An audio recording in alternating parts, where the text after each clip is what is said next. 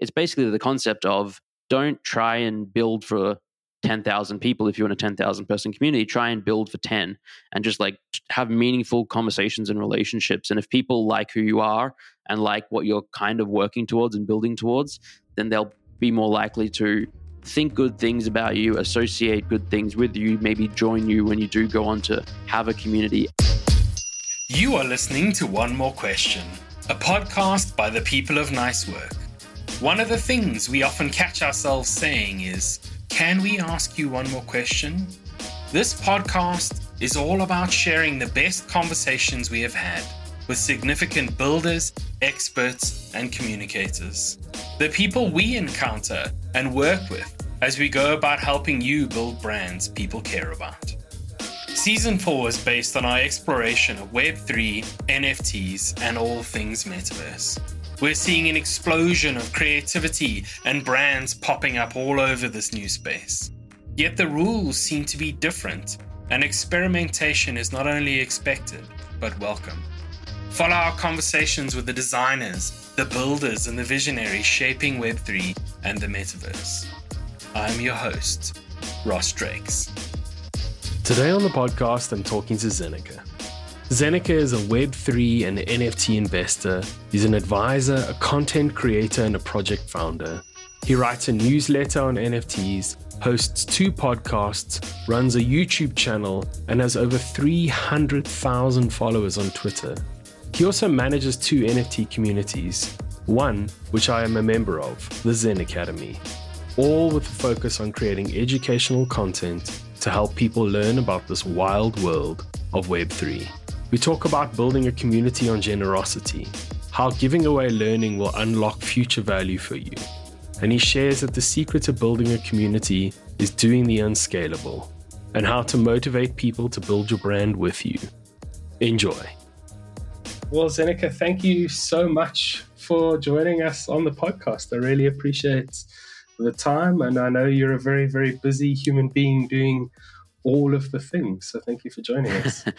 Thank you so much for having me. Yeah, it's been, uh, I've been looking forward to it. We had a chat, God, I think it was a week ago, just maybe with less than a week ago about what we were going to talk about, getting to know each other. And that was really pleasant. And, and I really enjoyed chatting with you then. So I look forward to chatting with you more.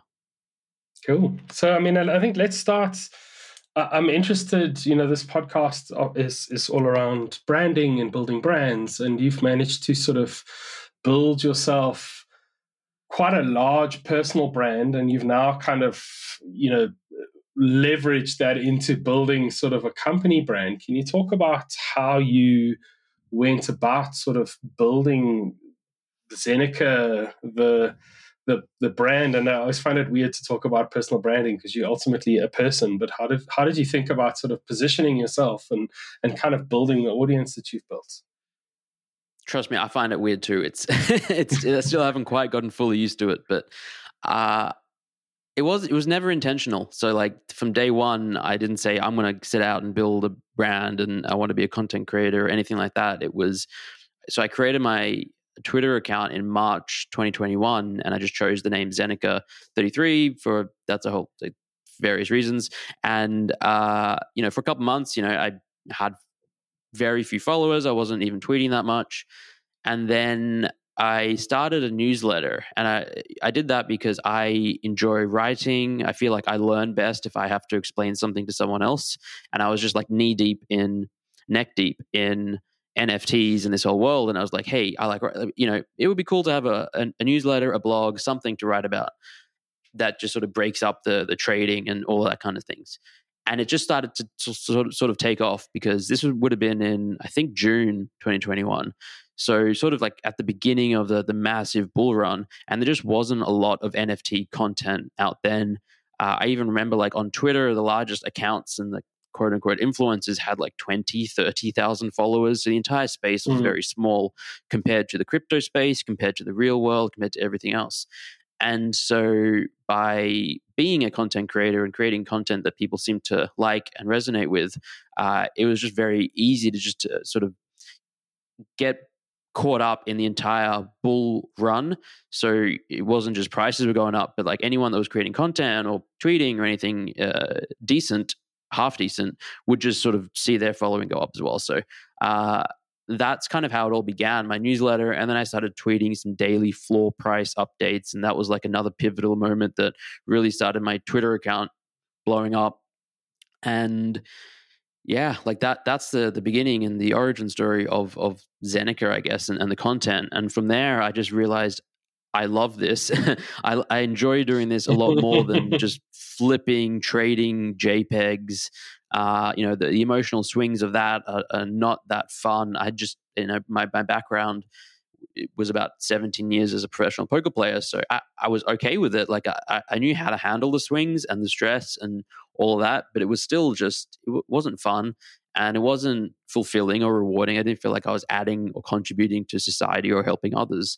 But then creating content, I was like, hey, I enjoy this and I feel like it's helping people. And maybe I could turn it into like a career and all of this other stuff. Let me just go kind of all in on this. And that's kind of what I did, where I I was thinking about how can I, you know, in the traditional quote unquote traditional world, if you're a content creator, if you're writing something or, or releasing something and you want to monetize it, it's generally something like a Patreon or um, paid ads or subscription mm. sponsorships, affiliate links, all of those things. And I was like, well, I could go down that route, but it just felt disingenuous. And, and the Web3 space has a bit of an allergy to like a lot of those things. And I thought, well, what, why don't I just, I mean, it makes total sense to do something NFT related because that's what I'm all about.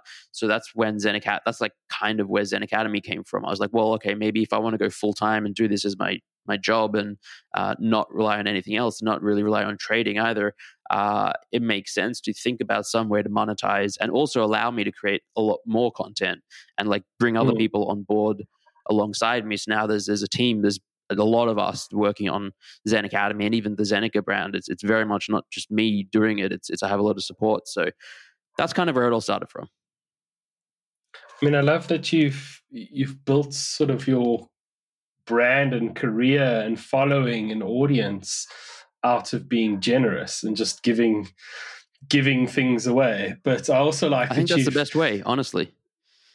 I I, I can't it, agree it, more. Yeah. I, uh, I think kind of exactly like you said, by by teaching you learn so much, and you know I think by giving it away and sharing it, it, it kind of the, the good things just sort of naturally find their way back to you, which but it's not necessarily a easy thing to do because I think there's an opportunity to sort of make a ton more money in the short term if you start mm. kind of oh, gating oh, it and start charging people a dollar a dollar a month to subscribe. I'm sure you could be making a lot more money short term, but I'm not sure if it would build you uh, as big or as successfully in the long term.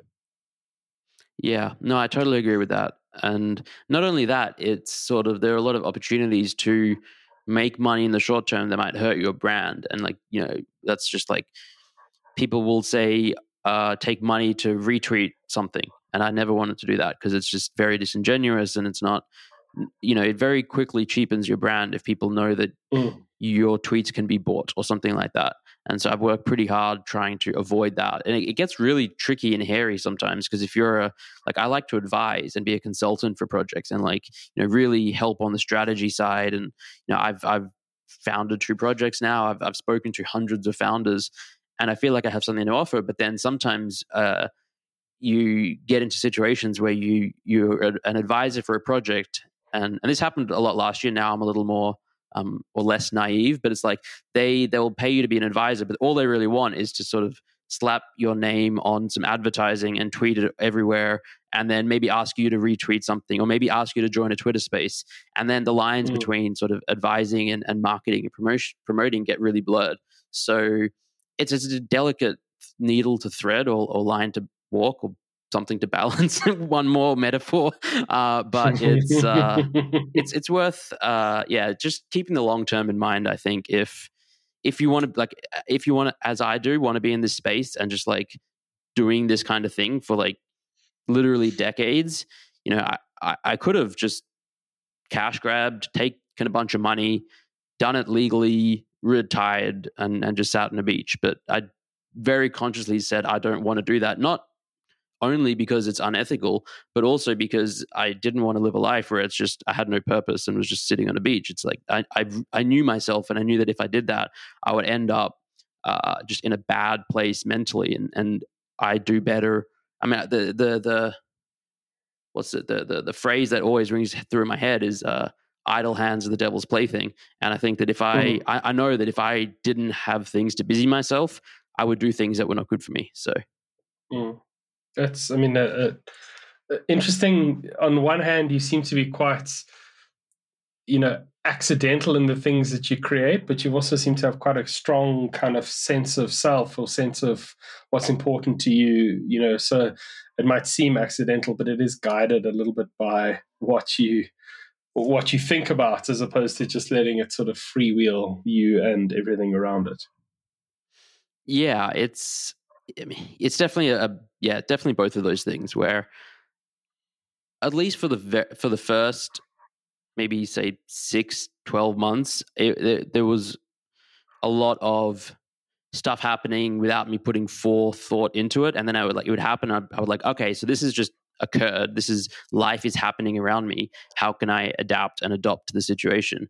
Now it's a lot more of the reverse, where it's like, all right, so I'm in this position now. Where do I want to go from here, and and how do I want mm. to get there? And so it, it's definitely reversed. It's a lot less accidental now. Everything that happens, but to begin with, yeah, it was just yeah, I'm just YOLO. Let's see where this just goes. And, and, yeah, yes.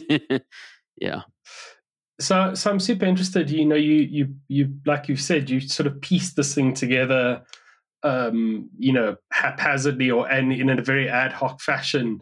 You know and i bought one of your i stupidly didn't buy one of the 333s i just bought one of the um the zen academy um pieces. And i always have a bit of a giggle when i look at it in my in my wallets you know the sort of quality of the design um, was, let's say, not as good as what you have now. You know, your brand has sort of, from a visual standpoint, lifted up a huge amount. Is it? Is it interesting to you to look back on those pieces now, kind of where you're sitting, and how does that feel?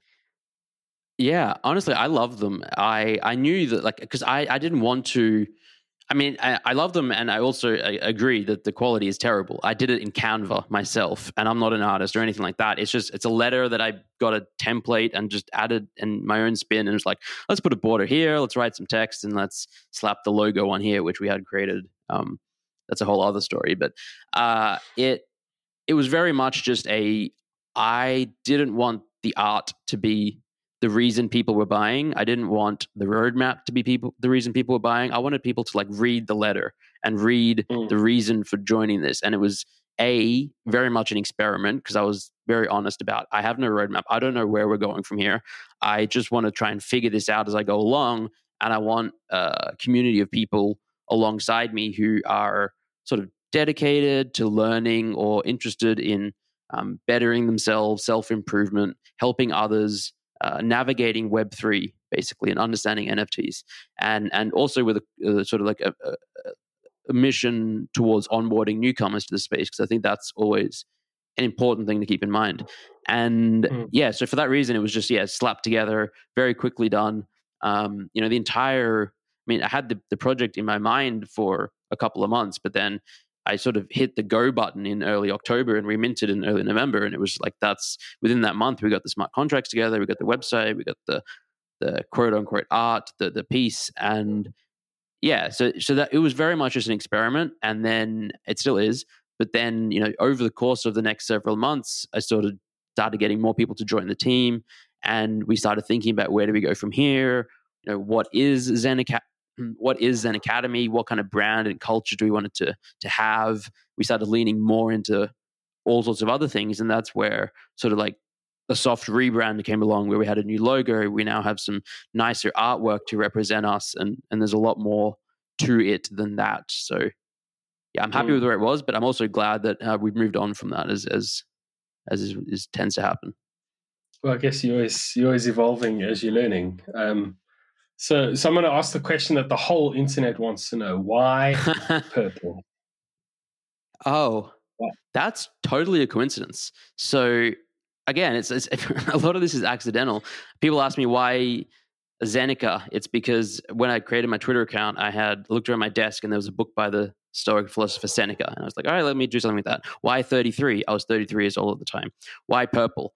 Uh, so I had my Bored Ape and my friend and co-host of, of uh, my podcast, Two Bored Apes, Jamie, he, I think he was just playing around with like art blocks pieces and um, for his own PFP and his own banner, he was like putting his ape in front of things and he was like, I can do this for you if you'd like, you know, just send me your ape or send me some art blocks and I'll do it. And he did it with a few different ones. And I was like, oh, that looks really cool. So he put a art blocks piece uh, from the collection Ecumenopolis uh, in my background. And it just happened to be a purple one. And I just happened to use that as my PFP. And I was like, it was nice. And then eventually it just sort of merged with the brand. And now it's inescapable. And I, I love it. Like, I like the color. Don't get me wrong, but it was not an intentional thing. I didn't grow up loving the color purple. It was never my I just, yeah, it, it was just, again, another happy accident. I love that story. But uh, I guess the one thing you haven't been sort of uh, accidental about is building community. I think you've built one of the strongest, most active, you know, I'm in a bunch of different discords.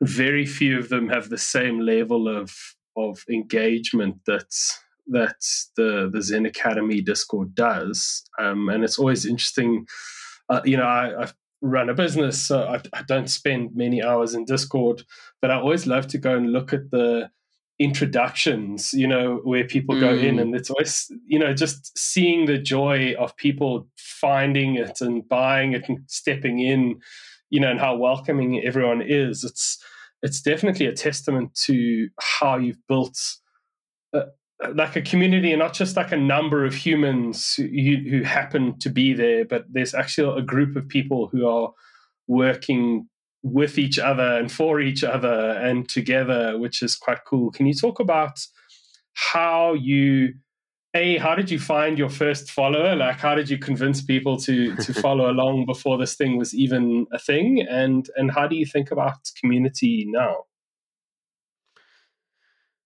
Yeah, in terms of well, let me first say the introduction channel is, is my favorite channel. I love it. It's just for the same reason you do. It's really great to sort of see people as they they find and join Zen Academy. Uh, how did I find my first follower and how did that happen? I don't really know. It's sort of like it's a bit of a blur where a lot of uh, several things were happening at once. I had my my Twitter account with not that many followers. I started my my newsletter and I would just like be in like back in in those days be in a bunch of different discords chatting around and like you start to meet people and sort of get to know the same people going from one project to another. And yeah i mean basically what happened was uh, i had already had like a decent twitter following because of my daily stats and, and my newsletter and other things. And then one day i just decided um, let me just open the discord. So i i can't remember actually if it was like a just I was just saying I want to have a Discord if if it was already Zen Academy at that point in my mind. Uh, I think it was already Zen Academy. Anyway, I just tweeted it out, and then you know, actually no, before that, I think I think I posted in some smaller private Discords I was in, and maybe fifty people joined, fifty to hundred over the course of a couple of weeks, and they were like the the first people in there. One of them, Tony, he, I don't know, he, he, might have been the first person in the Discord or one of the first few. He um, became our first moderator. He became our first community manager. He became, I believe, the first paid uh, staff member, maybe the second. And uh, yeah, just from there, it just sort of continued. So like uh, uh 50 to 100 people, and then I tweeted it out, and then a bunch, like a couple thousand people, I think, joined. And then it was like just all right, this is going crazy. Uh, anyone, I need some help moderating. Anyone want to volunteer to be a moderator? And then, you know, one thing led to another, and it just sort of built up from there. Um, and uh, sorry, I forgot the second question. How do I go about building community? Yeah, how do you think about it now? So you, you know, you kind of you've got it now, but now you're sort of building this thing. You know, and we'll talk about it in a minute. But you've launched 30 days of NFTs. You do all these sort of interesting kind of engagements with people um, you know, and, and the kind of following's growing quite rapidly. How do you think about your community now? And you know, for people who are sort of looking to build one, you know, what do you, what is the kind of advice or tips or pointers that you would give to them for for thinking about gathering people together like this? I think the biggest piece of advice I can give is that uh, it, it starts with one to one relationships, and it's and doing the unscalable is something that you know is is something well known in the startup world. I did not even hear about that as a term until maybe a month or two ago, but it's basically the concept of uh, don't try and build for 10,000 people if you're in a 10,000 person community try and build for 10 and just like have meaningful conversations and relationships and if people like who you are and like what you're kind of working towards and building towards then they'll be more likely to think good things about you associate good things with you maybe join you when you do go on to have a community and then also take it a step further and tell their friends and family members and other people about it. And that's when you can just if you keep doing that eventually you build up this sort of snowball effect of this momentum when there's enough people that sort of have good thoughts and good vibes and good feelings towards a community because they you know it aligns with their values and their their um, maybe it's a similar um, the, the culture and the vibes are, are what they're into and like it, that could be anything you know there are amazing communities around um, finding alpha or degenning there's amazing communities around um, sports there's amazing community around gaming and just it's about finding the type of people and and the, the, the um, or, or just people that will sort of join your similar vision and ethos and culture. And you know, it's not going to be for everyone, uh, but it is. There's billions of people out there in the world. You don't need to find that many of them that are just sort of g- willing to sort of join along with what you're doing. So uh, basically, just start with one-to-one conversations and take it from there, and keep and, and keep doing it. Like never stop doing those one-to-one conversations. So do you still uh, actively engage? Do you still have time and, and bandwidth to to play with people? I'm in the Discord every single day. Like I, I'm still the most active person in that Discord. We have we have a bot that has a leaderboard of like who posts the most messages, and I'm still at number one. I maybe, I mean, at some point maybe uh, others will overtake me. I I would kind of love if that happened because it means that the community is thriving without my being there, but I love being there. I love chatting in both the 333 and Zen Academy. Uh, I like responding to people on Twitter. I like replying to emails. I like replying to DMs, but it's all like, it, it's very difficult to stay on top of all of it, but I still mm. spend mm. a ton of time doing it because I like it. And I think it, it breeds meaningful relationships. And actually, in about 90 minutes after we're done here, I have seven 15 minute calls with just basically random people that follow that read my newsletter because I posted a Calendly link at the end of my last newsletter and said anyone that wants to check in for 15 minutes and hear maybe about what Zen Academy is and, and have a conversation, just book a slot and we'll we'll take some time and think and see if uh, maybe Zen Academy is a good place for you. And and so I, I have no idea what to expect. It's just seven 15 minute calls in a row, just with people either in the community or who might want to join the community. I like that. It's it's kind of like community chat roulette. Um, let's just hope it's not yeah. filled with the, all the things that chat roulette is. I'm very uh, optimistic you know, in general. well, I think it's also you know the filters there. So somebody is subscribed right, to your yeah. newsletter. They've made it to the yeah, end of the newsletter, so they they kind this of this was not uh, you know, on Reddit or something yes. like that. Yeah. Yeah, I mean, I think exactly. I think your your ask me anything 15 minute call with Reddit would be a very different experience. yeah. Um, uh, yeah, I'm, I'm, super interested, you know, in this idea of do the unscalable. You know, you did uh, a while ago, you did Zenmas. Um, can you talk mm. a little bit about Zenmas? I know you're setting up for another Zenmas, but I, I love, I love the whole idea and the execution and everything about it. It makes it like it fills me with a lot of joy when I think about it. So, can you talk about Zenmas? Yeah. Zenmas is uh, obviously it's a play on Christmas. It's actually based on the 12 days of Christmas. We did the 12 days of Zenmas, and we started it back in December 2021. So it was one of the first things we did after we minted. We minted in November, and basically, I had just raised all this ETH, and I was like, "Well, what to what should I do with it? uh, you know, there's there's a lot of things you can do, and obviously a lot of it has been spent this year on building out a team and, and infrastructure and, and other things. But uh, I was like, I love art, I love commissioning art and working with artists, and uh, I did basically two things. One was like I found three or four artists that I really love and were sort of well known names in the space or established and commissioned pieces from them. and this was pre Zenmas. This was not related to Zenmas, but I, I, I got them to create three like uh, editions of three, and then we kept one in the Zen Academy vault. We raffled one off to the Zen Academy community and raffled one off to the three three three community, and you know that they cost a few ETH each because they were like high profile artists, and and that was great. But then I was like, well, this is great for the established artists, but doesn't really do much for the up and coming artists, and it doesn't do much for the rest of the Zen Academy community who doesn't win that one of three raffle or one of two raffle. Mm. So that's where the idea of Zenmas came from, where it was like maybe we can commission art from uh, maybe less well-known artists who would benefit from getting their work seen by you know hundreds, if not thousands, of people, uh, and then airdrop that art to everyone in the community with like the the, the idea not being that it, these, these pieces are going to be like financially worth anything monumental because when you have like 5000 plus nfts dropped by an artist who has at this point not sold anything or not sold much it's not going to be worth a lot but it is worth a lot in the non-financial sense because people really appreciate the joy of waking up with a new nft waking up with mm. a new piece of art the artists really enjoy the interaction that they have with new collectors new fans one of the, the my favorite things that happened was an artist uh, in Zenmas last year that we we share their piece every day, um, airdrop it to the community, uh, maybe write a little blurb about them and post a link to like you know their Twitter or their Linktree or Instagram or OpenSea page. And I think uh, on a couple of occasions they had like eight pieces listed for sale, and like community members went and found them and bought them up, and uh, it supported the artist in another way. So that's basically the, the ethos of Zenmas. And we did it again in sort of July, August this year. The, the, the idea being like Christmas in July, Zenmas in July. Uh, and, and, so that that went really well as well. And we have it coming up again in December. And I think going forward, we might just stick to once a year, Christmas time. But it was fun to experiment with a with a one in July. Yeah, super fun. Uh, it's also nice. I mean, I got I got them, and I, I went through a bit of a, an addictive phase and bought hundreds of NFTs.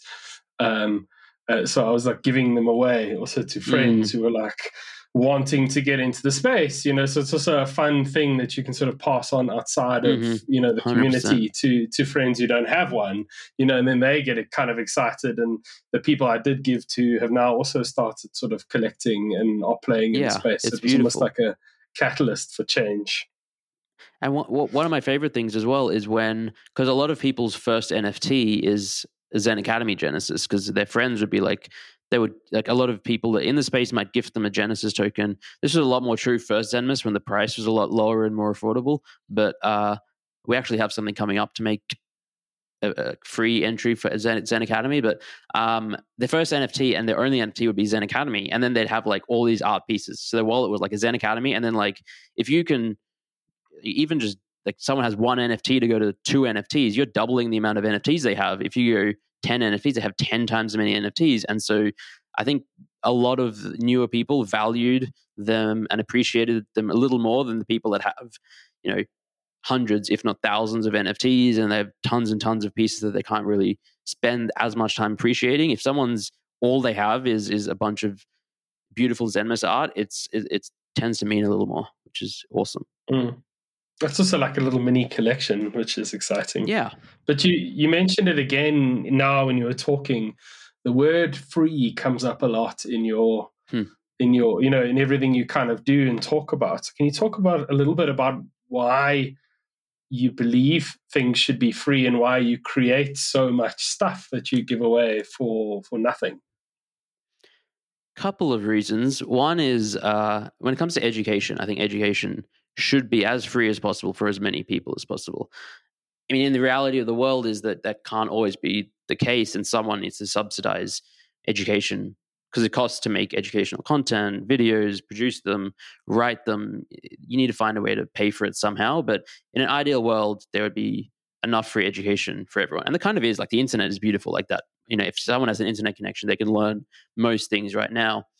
And so that's like one philosophy. The other is that that's like the um, altruistic point of view, and then the, the other is like the the capitalistic point of view, I guess, which is just generally speaking, if you're trying to build a massive community, trying to build a large brand, trying to build a large audience, if you just try and monetize that audience very early on, it's like if you really, I think, kneecap your ability to grow a little bit and you can supercharge your growth by putting everything out for free for as long as possible and as long as the quality is high people are sharing it people are liking it and then perhaps you can release some sort of premium paid something or other um, and, and that comes in many forms or maybe you never have to do that you can do like ethical affiliate links or you can do other things mm. to generate revenue that keeps the content free and and there are there are ways to monetize um, down the line so i think yeah, just generally speaking, it's great to have as much stuff out there for as many people out there as like top of the funnel and, and as more people can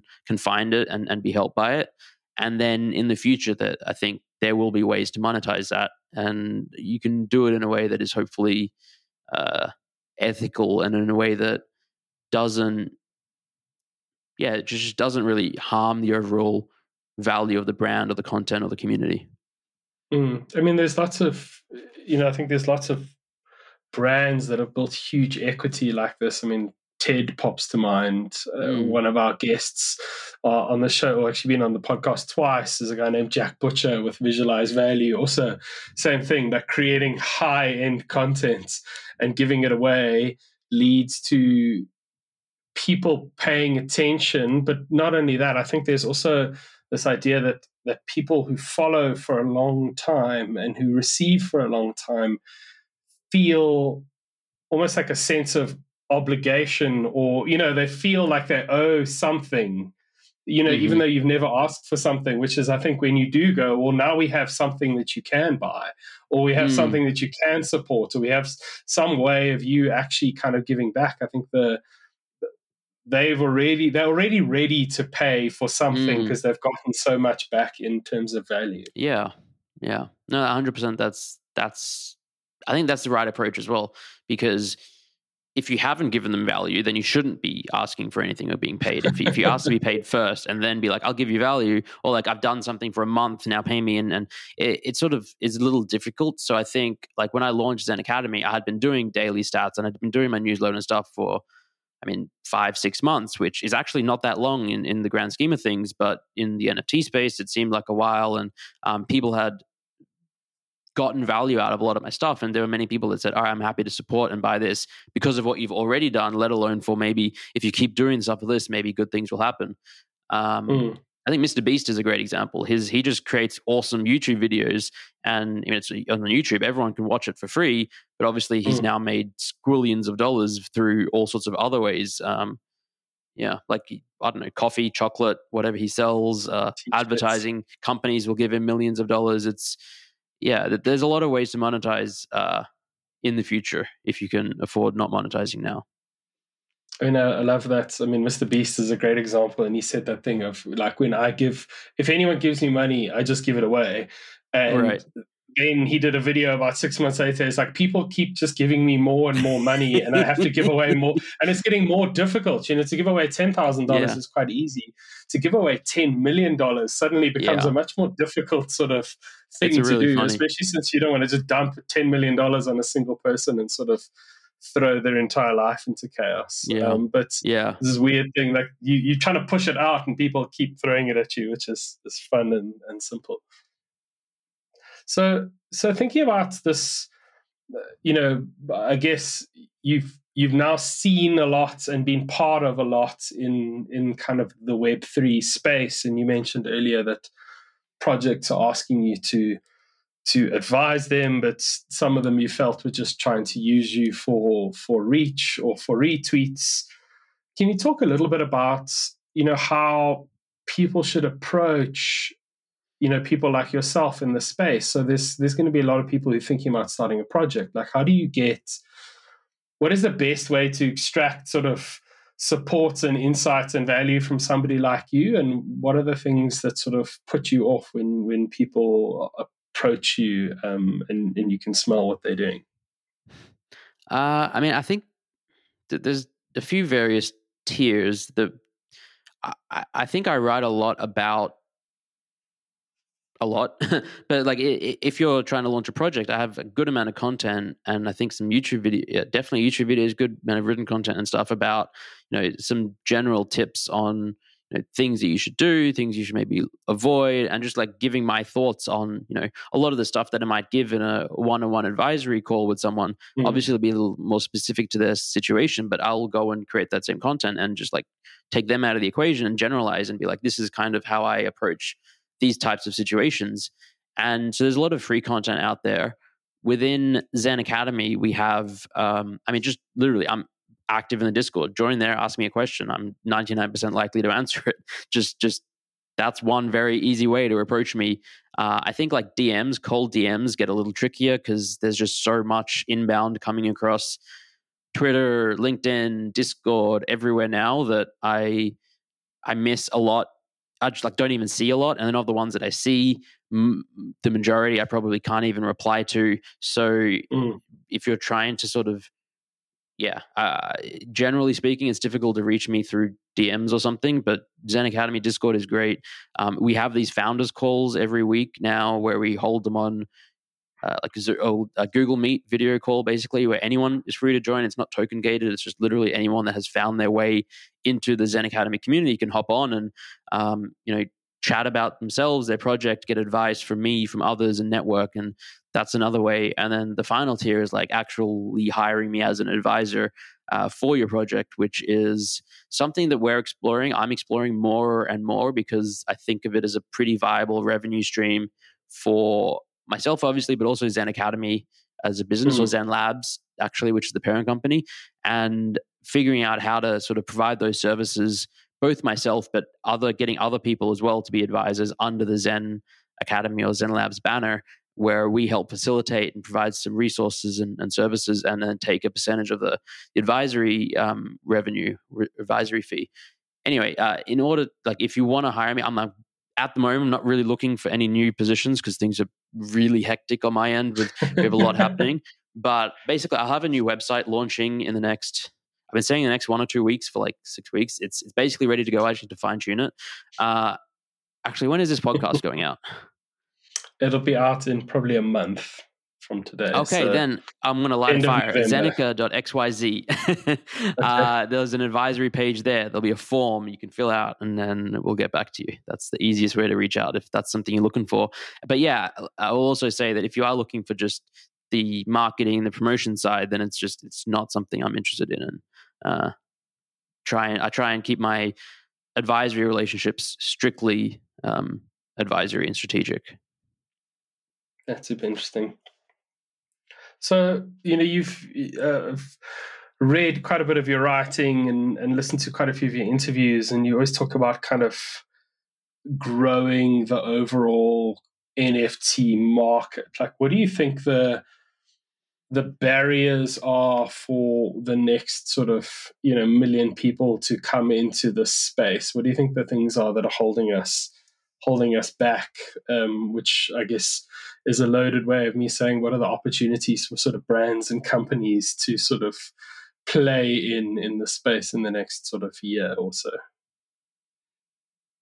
i think it's it's the the technology is di- too difficult to understand for most people and so as as much as we can abstract that away the better and easier it is going to be to onboard people and like reddit is the perfect example over the last few months they mm. released these digital avatars, the collectibles that are literally NFTs, but people they just didn't use that word. They didn't tell people. They allow people to buy them with credit card, and people are like, "Hey, this is cool. I love this. I love having my own avatar, my own identity." And they basically onboarded, I think, three million people or three million, million mm. wallets at least, which is just insane.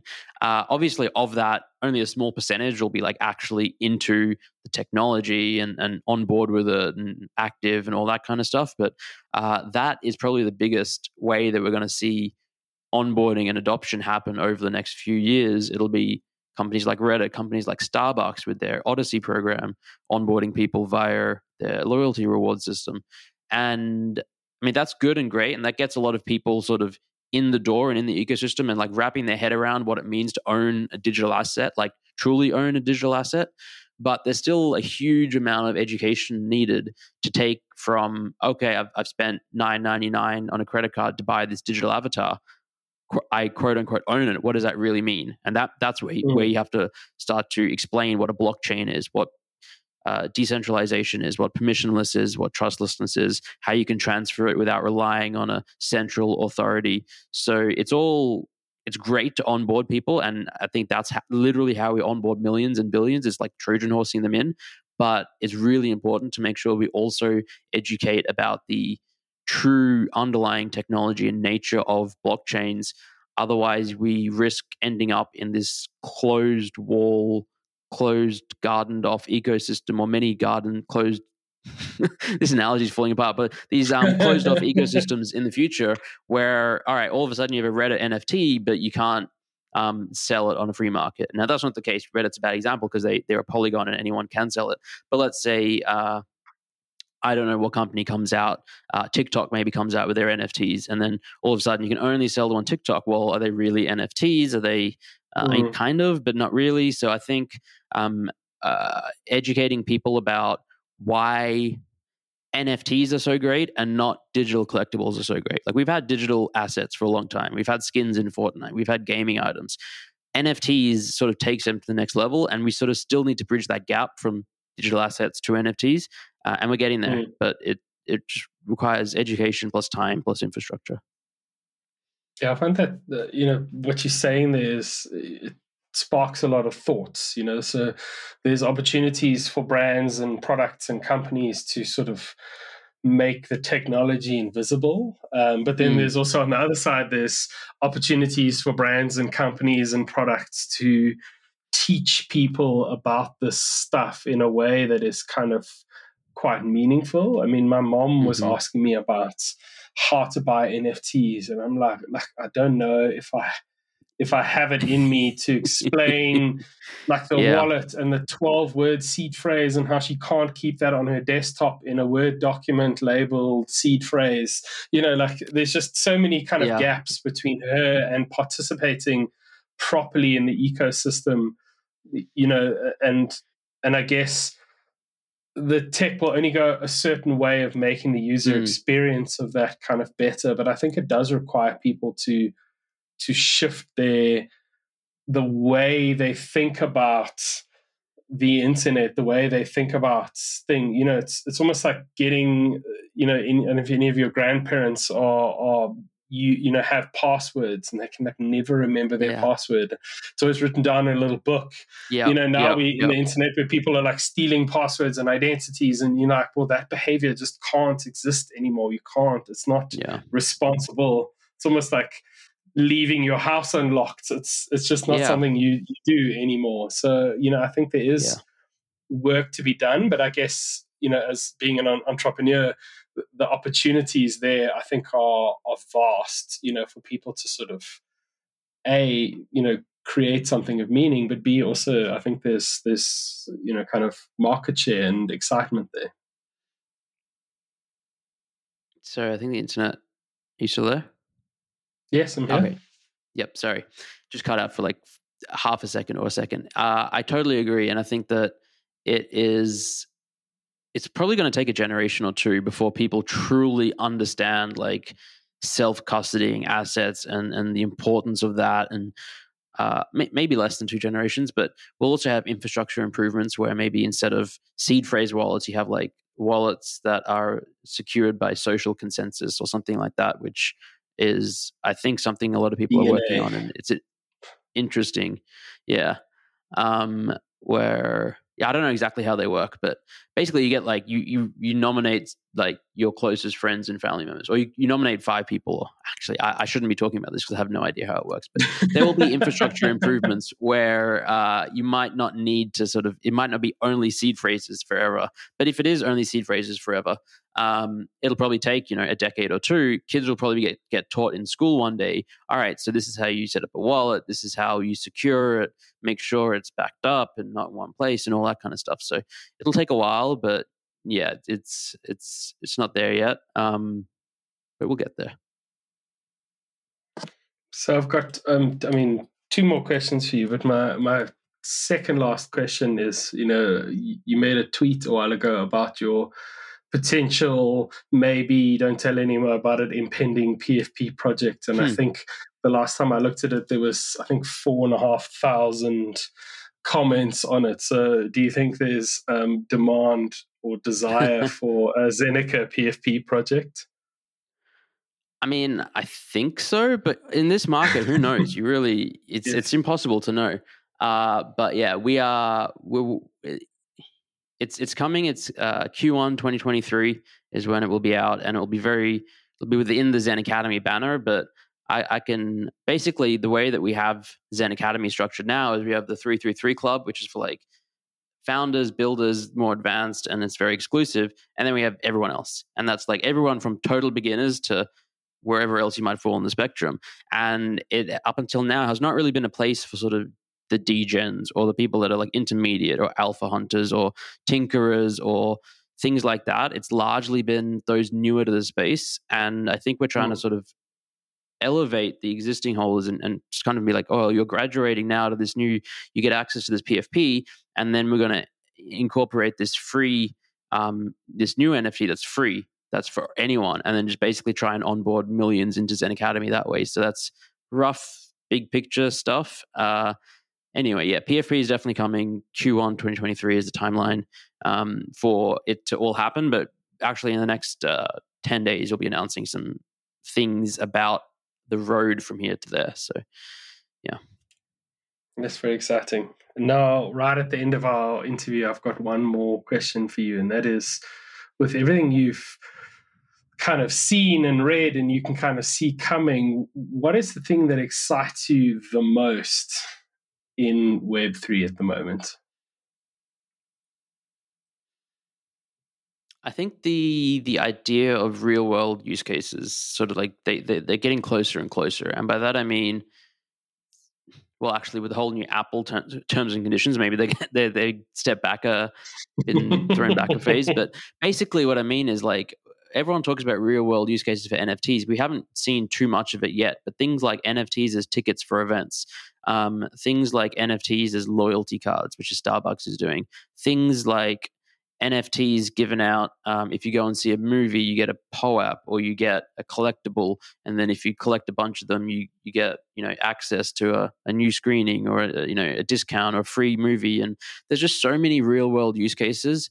Uh, I think that we're going to see a lot more innovation and exciting things happening over the next one or two years.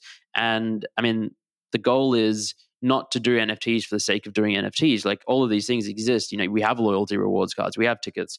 Um, it's like why are we reinventing the wheel? It's about how can we take the current systems and models and improve them so that when you buy a ticket to a sporting event, Ticketmaster doesn't charge you 19.95 processing fee and then an $8.50. You get to use our website fee and then a $4.99 if you use a mobile app fee and then a $40 tax. It's like, how can we eliminate some of those fees and transactions and make mm. things speedier and um, just a better overall experience. And I think that's where, uh, in the not too distant future, NFT technology will get us. But yeah, I think that's really exciting. I mean, it's going to be a whole new sort of world model and system. And actually, it'll probably take several years because it's a massive shift, but we're getting there. And that's what really excites me is when we when, when NFTs and blockchain technologies like in, ingrained and interwoven into sort of our day to day lives in a way that um, just makes life better without having to deal with the mm. complexities of all of it. That's very exciting to me. Great. Well, Zeneca, thank you so much for for your time. Thank you for creating all of the things that you do. Um, we'll share a lot of the links in all the show notes. But thank you so much, and I, I look forward to following along the journey um, and seeing all of the new and exciting things that you create in the next year or two, which in kind of NFT land is probably like two decades or three decades. it's forever.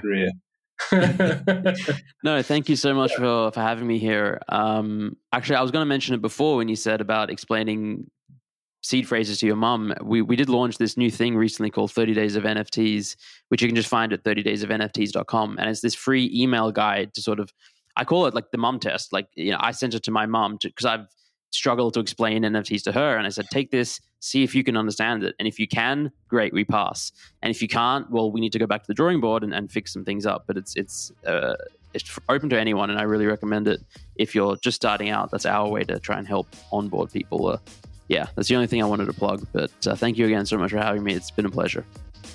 Right. I mean, I even saw a couple of the people who know a lot about NFTs tweeting about it, going, "Oh, I didn't know about this particular thing." yeah, there's yeah. always there's so much to learn. Yeah. Mm. Well, Zen, thank you so much for your time. Thank you for your energy, and yeah, we'll catch all of you in the next one. Bye bye.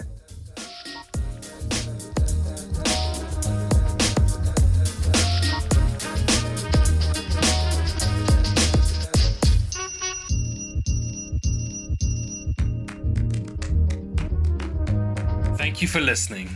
We believe sharing knowledge is an obligation. So if you know someone who's building a brand or needs some inspiration for their brand, please share this with them. This is our fourth season, and we'd be grateful if you'd hit that subscribe button so you're the first to know when a new episode is released. Even better, leave a review and tell the world how much you enjoyed listening. One More Question is brought to you by the people of Nice Work. We're on a mission to build purposeful Web3 brands that people care about. We're based in South Africa and serve the leaders of brave companies around the world. If you'd like to know more, work with us, or make a suggestion, please reach out at www.nicework.co.za. Bye bye.